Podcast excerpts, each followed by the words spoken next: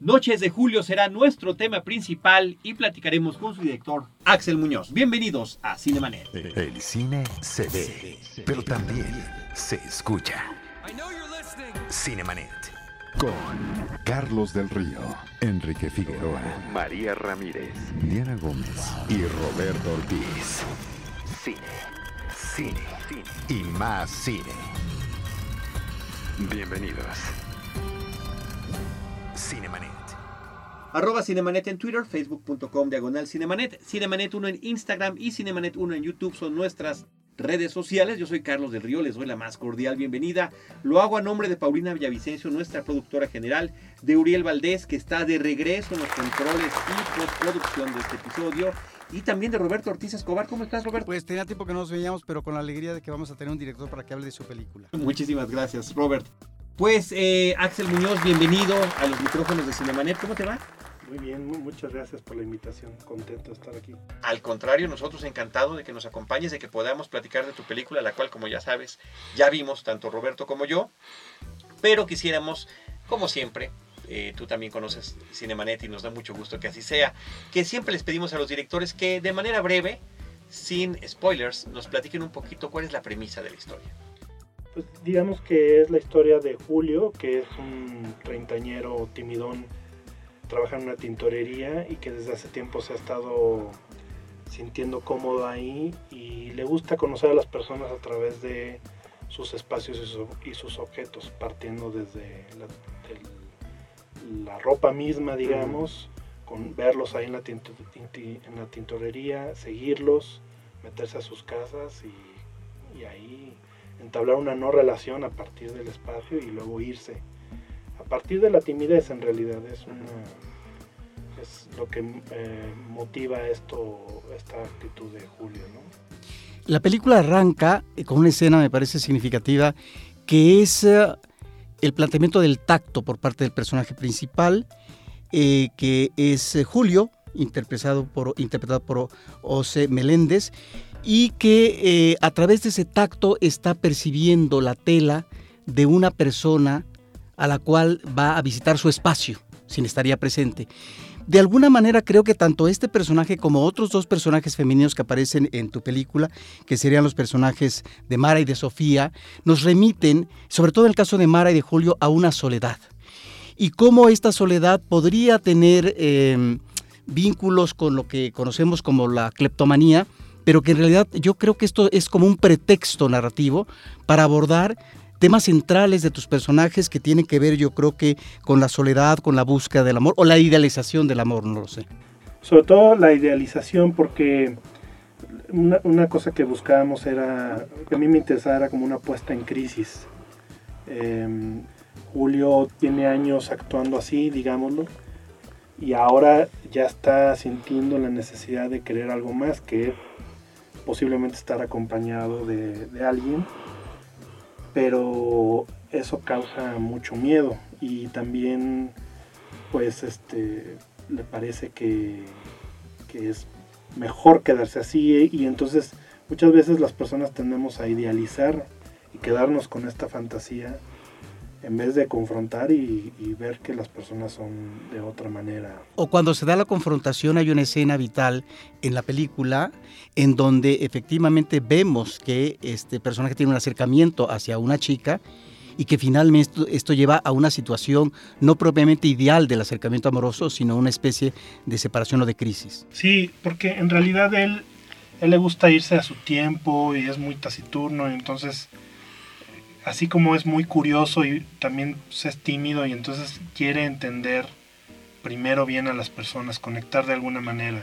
A veces es momentáneamente, a veces es este le lleva más tiempo, en el caso que mencionas es con el personaje de Sofía interpretado por Joana Murillo, que él al inicio de la película pues la sigue y no, no se mete a su, a su casa, no logra descifrarla del todo, ¿no?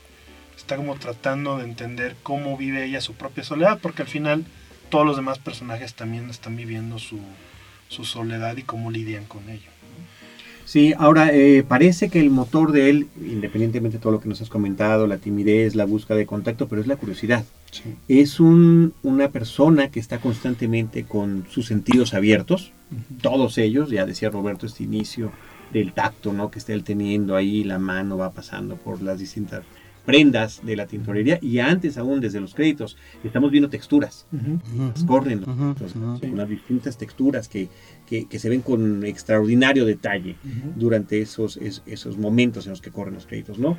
Pero también está observando constantemente, eh, acechando. Y eh, hay momentos en los que inclusive hasta se nota la alegría cuando descubre algo nuevo, ¿no? Es el caso de este, pues aparentemente compositor, que está en un balcón tocando una canción que parece de, rock en español de los 60. no sé si era la intención, pero así me sonó. Este, y hasta sonríe, ¿no? Y dice, ah, esta es una oportunidad. Esta es una oportunidad y es el tipo tal vez de... Se ve reflejado en él de cómo tal vez le gustaría vivir, el tipo de departamento que le gustaría tener, digamos, un departamento ideal de un hombre soltero convencional, digamos, sus instrumentos, sus discos. Él es muy curioso, como bien dices, y, algo que trabajé mucho con José era que él reaccionara ante cada espacio de una manera distinta. No, no en todos los espacios le iba a resultar igual. En unos iba a ser como, va a estar más curioso, en otros iba a estar más contento, en otros lugares más asépticos iba a estar como más contrariado, sin entender bien, sin sentirse muy cómodo como el caso del, del depa de Sofía. Del depa de Sofía, ¿no? Y sí, eso era, eso era fundamental y porque al final eso es una película de interiores y se, se trata de, de, cómo es un reflejo de las personas y lo que él está tratando de conectar. No va, no siempre encuentra las respuestas, a veces encuentra las preguntas también. Y así ha sido durante mucho tiempo en su vida hasta que ahora ya quiere para lograr esto que estás mencionando, que diría yo un resultado actoral, a propósito de personajes eh, eh, muy eh, especiales, diríamos, en términos de personajes apartados del mundo, personajes solitarios, personajes depresivos, personajes que a lo mejor andan en búsqueda de la identidad amorosa.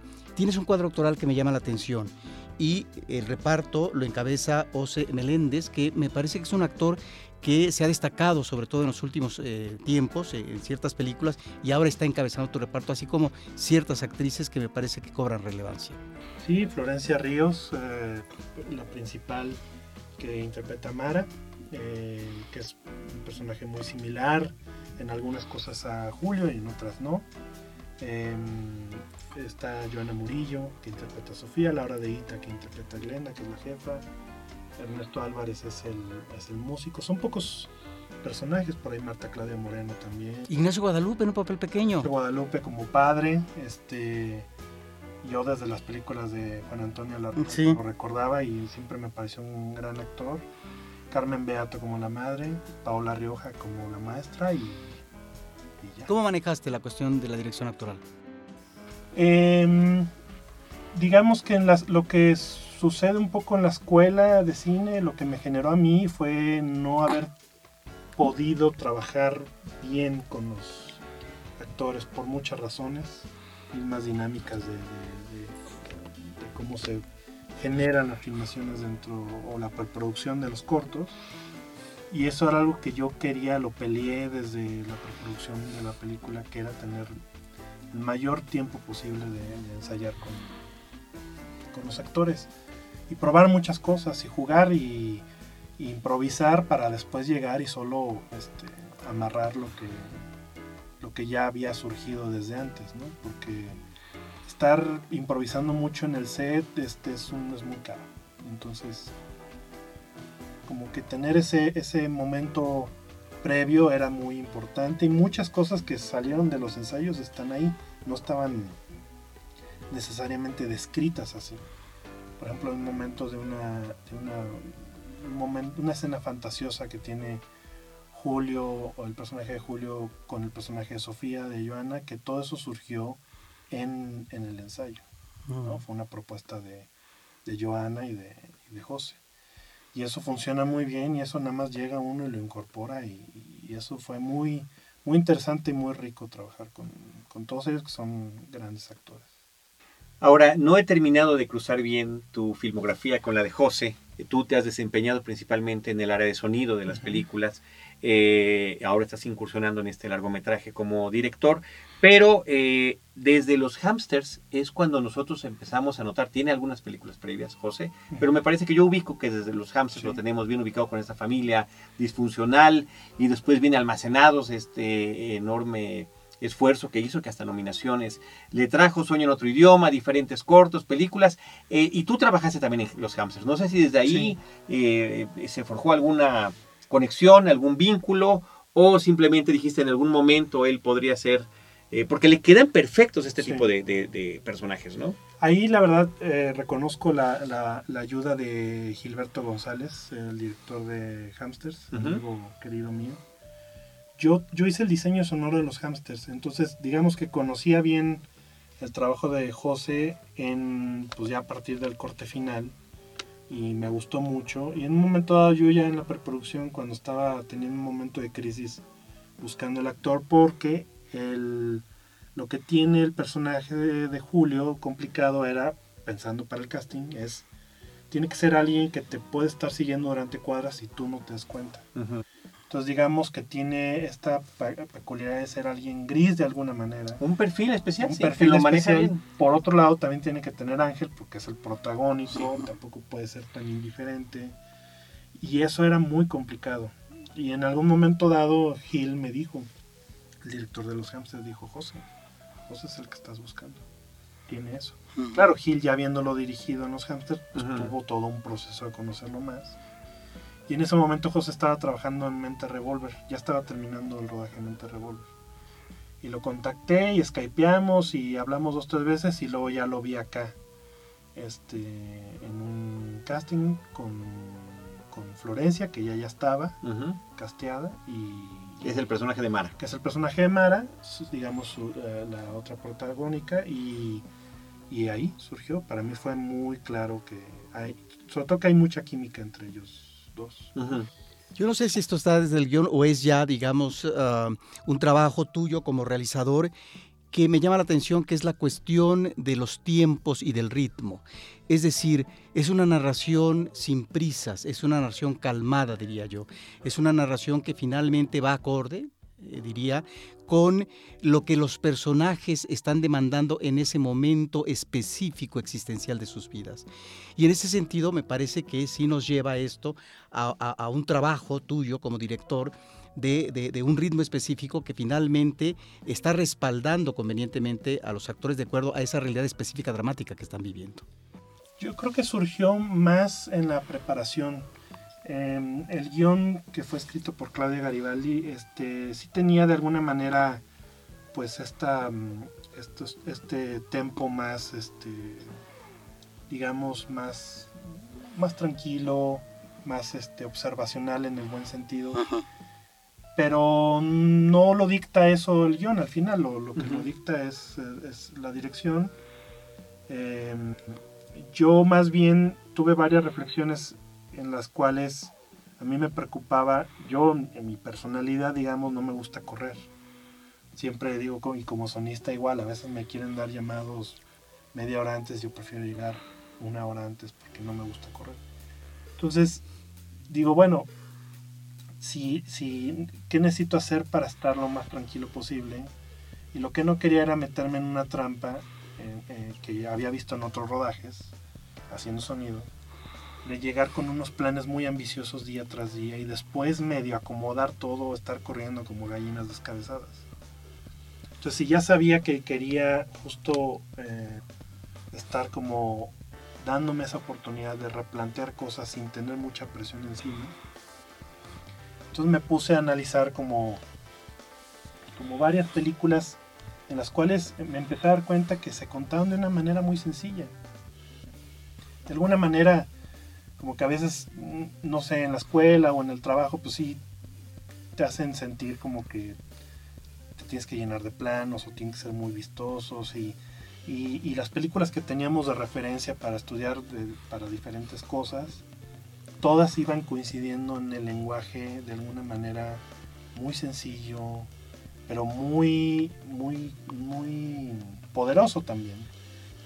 Y eso me empezó a, lo, empecé a sentir muy afín y lo empecé a, a estudiar y abordar junto con Osvaldo Toledano, el fotógrafo, y así fue como lo fuimos desarrollando. Hay, hay escenas que se contaban en un solo emplazamiento. Es, eso quería yo platicar contigo, es sobre ese trabajo de fotografía que me llama mucho la atención, porque no que parezca sencillo o que suene sencillo significa que lo haya sido.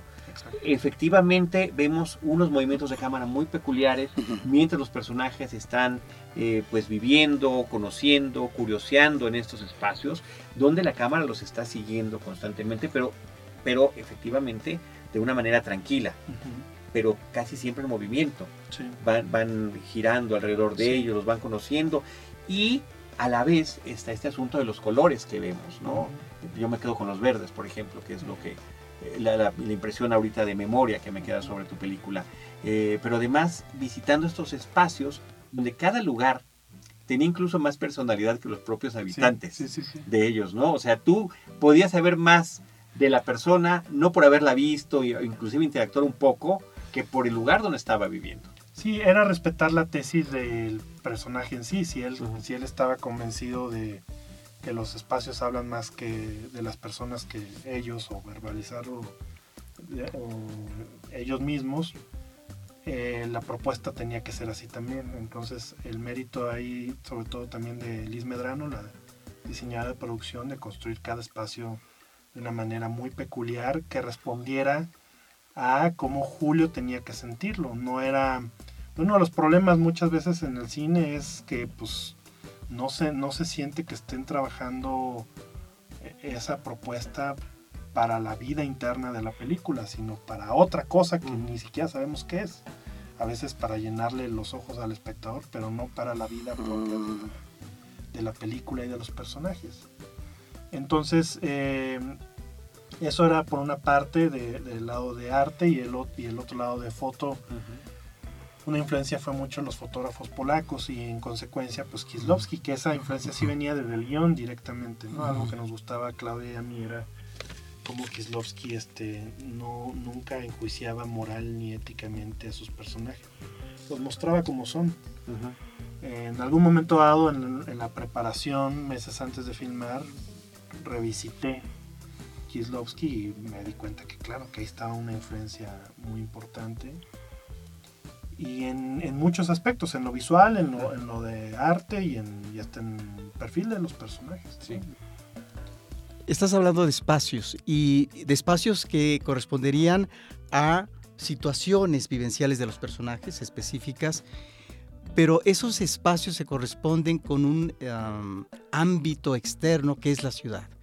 Tus personajes aunque pareciera que la ciudad no la vemos, entre comillas, porque eh, casi todos los personajes se, se circunscriben o se desenvuelven en espacios cerrados, es decir, departamento, la tintorería, la casa de los padres, etcétera, del personaje principal, pero finalmente estos personajes pertenecen a la gran ciudad. Y en ese sentido me parece interesante que estás abordando personajes que corresponden a una generación de jóvenes y que finalmente están enfrentando situación de crisis eh, ante, ante, ante, una realidad que no les eh, es eh, muy conveniente desde el punto de vista del trabajo, desde el punto de vista económico, desde el punto de vista de los proyectos y de la realización de los etcétera. Entonces, en ese sentido me parece que hay algo de esto que finalmente está detrás, aunque no necesariamente el director esté abordando el fenómeno de la gran ciudad, pero creo que estos personajes no se podrían explicar si no es ese contexto mayor. Sí, definitivamente yo creo que estuvo siempre desde el guion, nunca de manera tan consciente, porque Claudia y yo venimos, ella es de Zacatecas, yo soy de Aguascalientes. Entonces, nunca lo verbalizamos así, pero indudablemente teníamos como esta referencia de, de la gran soledad en la gran ciudad, como dices, y que puedes estar en un contacto directo con las personas y sentirte tan solo como el que no lo tiene. Es decir, los otros personajes son tan solitarios como Julio. Sin embargo, lo juzgan y no entienden cómo él prefiere ganar poco dinero, no atender a las personas, estar al fondo de la tintorería doblando ropa. Pero también ellos a su manera son, son personas solitarias. también por eso planteábamos que todo se sintiera, aunque en estricto sentido no lo era, pero que todos fuera como en el mismo barrio, ¿no? Es la tintorería, donde van estos diferentes personajes. La escuela. La escuela, todo queda más o menos cerca para que él pueda seguirlos y regresarse caminando, aprovechar su comida y mejor ir a, a meterse a alguna casa y luego ya regresar y que prefiere pasar ese tiempo así. Sí, yo, yo inclusive llegué a dudar, estamos en la Ciudad de México, eh, porque no se percibe así. Se percibe efectivamente como un barrio, pero efectivamente ves ciertas calles, ves ¿no? la forma en la que están delimitados los estacionamientos públicos, ¿no? los lugares en la, en la calle, así, claro, estamos en la Ciudad de México. Confieso que eh, tardíamente, ya posterior del rodaje, eh, me di cuenta que también había un reflejo de algo que me gustaba cuando leía ciertas crónicas o ciertas anécdotas de escritores o escritoras, inclusive mi mismo abuelo que llegaba acá, eh, llegó en los 50 o inicios de los 60, venía al comercio, y todos hablaban de las largas caminatas que había en la Ciudad de México, que si de repente estaban o se iban caminando de la del Valle mm. hasta el Zócalo, y que ahora, aunque haya personas que lo hagan, pues no partiría uno de hacerlo por gusto, y parece que antes lo era. Entonces eso también creo que se, se, introdujo de una manera inconsciente por añorar esa cosa de cómo era antes todo más caminable. Lo que sí es consciente es, por ejemplo, de que solo hay dos personajes con celular y casi no hay uso de celular. Y eso vuelve también como... Eh, eh, da un dejo de extrañeza a eso en la película, como dices. No se siente la Ciudad de México pero sí se siente una cosa como cercana de barrio, se siente la gran ciudad, no hay tantos celulares, hay un par, pero no es tan claro y entonces no... Y la hostilidad tal vez de la gran ciudad. Por ejemplo, hay una escena que puede ser, digamos, no muy significativa, pero me parece que es sintomática, donde vemos a Julio caminando y de repente su sorpresa porque viene un personaje que podría ser un secuestrador, un delincuente, quién sabe. Veo, el espectador reacciona de esa manera y, y eso nos habla de que es, puede ser en esa oscuridad eh, en donde él se mueve, una ciudad también ominosa. Sí, más, los que vivimos en la Ciudad de México, me parece, o en, grandes ciudades, ¿no? Donde andamos con esa paranoia que nos ayuda a sobrevivir. Y sin embargo, esa escena también tiene un momento muy coeniano, en el sentido de, del humor, de que pues al final no pasa nada, y también refleja de que él está perdiendo su superpoder, por así decirlo, entonces ya no es tan, ya no es tan invisible, ya está empezando a ser anotarse. Anotarse. Anotarse. Em, yo quisiera preguntarte sobre el título de la película, porque si bien se llama Noches de Julio, también pudo haberse llamado Noches de Mara. O sea, esta situación que no queda explicada, eh, tanto los antecedentes de él, de los que se habla, ¿no? su habilidad, estos allanadores compulsivos, estos cleptómanos que su cleptomanía obedece a estas razones que ya hemos estado platicando. Pero ¿de dónde, de dónde viene esta historia? ¿De dónde, surge eh, para Garibaldi esta, esta, eh, pues especie de personajes inusuales que nos están presentando? Pues digamos que nos interesaba hablar de personas. Yo más o menos recuerdo que esto ya hace este, más o menos de cuando empezamos, fue hace siete años, casi ocho. Eh, desde el inicio en sí de empezar a hablar y antes de que ella empezara a escribir algo. Que fue un trabajo muy en conjunto, estábamos muy este, pegados, eh, colaborando, digamos, este, en crecer la historia.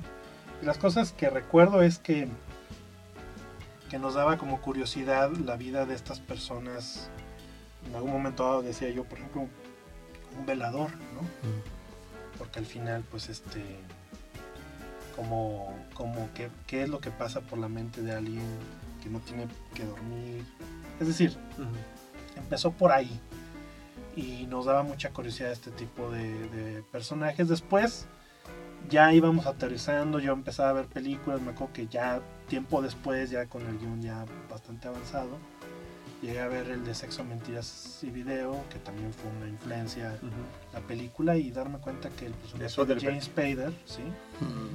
la ópera prima de Soderbergh, este, el personaje de James Spader pues es muy... tiene muchos puntos en común.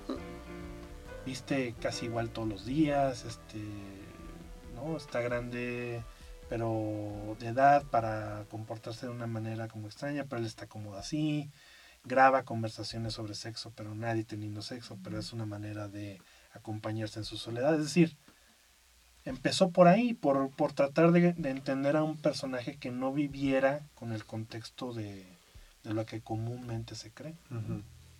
Y el título, nada más, este, para contestar eso, eh, no fue, Claudia llegó un día con el, título y era, nada más decidimos si era las noches de julio o noches de julio. Y bueno, pues el contexto de lo que implica las noches, lo que pasa durante la noche, aunque en realidad ellos dos hacen lo que hacen día o noche. Sí.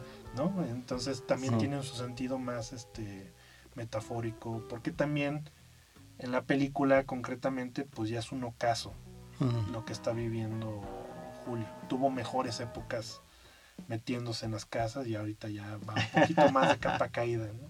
Sí, pero sí conserva su habilidad. Eso sin duda. Axel, muchísimas gracias por habernos acompañado. Quisiéramos que compartieras, no sé si tienes algún comentario final que decir y además eh, mencionar dónde se va a exhibir la película, si existen redes sociales. Eh, ¿Qué más nos quieres compartir? Pues nada, que ojalá y les guste mucho y la recomienden. Eh, creo que es una película que mm, está, aunque a primera vista no parezca, pero sí conecta mucho con las preocupaciones de mi generación y de un poquito más arriba digamos, ¿no? Y, y, ver el miedo que es la, soledad y, y, cómo lidiamos con eso, cómo otras personas no quieren tal vez entender. Y eso, tal vez ver, verse eh, conectados de alguna manera. Las redes de la película son, en Instagram es arroba noches de julio, en Twitter es arroba noches de julio MX, en Facebook también está eh, como Noches de Julio. Y mi cuenta personal en, Twitter es arroba Axel eh, se exhibirá en Cineteca y Circuitos Culturales, en Cine Tonalá, en City Cinemas, en Cinebox, en algunos lados en provincia y ahí en las redes vamos a estar este, dando los detalles y horarios. Perfecto, ahí por supuesto que en el post de este episodio vendrán acompañadas ese tipo de información que eh, además nos gusta estar eh, pues republicando mientras la película está siendo exhibida sobre todo en sus primeras semanas. Así que muchísimas gracias, gracias, Axel Muñoz por habernos acompañado. Gracias también no solamente por habernos acompañado en este episodio, que rebasa ya los mil, pero durante todo el tiempo que muy amablemente y muy generosamente nos has brindado como escucha también de este espacio. Muchas gracias, encantado siempre de escucharlos. muchas gracias. Pues Roberto Ortiz. Pues hasta la próxima y muchas gracias. Y un servidor nos, nos despedimos, agradecemos a nuestro productor Uriel Valdés, a todo el equipo de Cinemanet y de Disruptiva y los esperamos en nuestro próximo episodio con Cine, Cine y más Cine. Esto fue Cinemanet con Carlos del Río, Enrique Figueroa, María Ramírez, Diana Gómez y Roberto Ortiz. El cine se ve, pero también se escucha.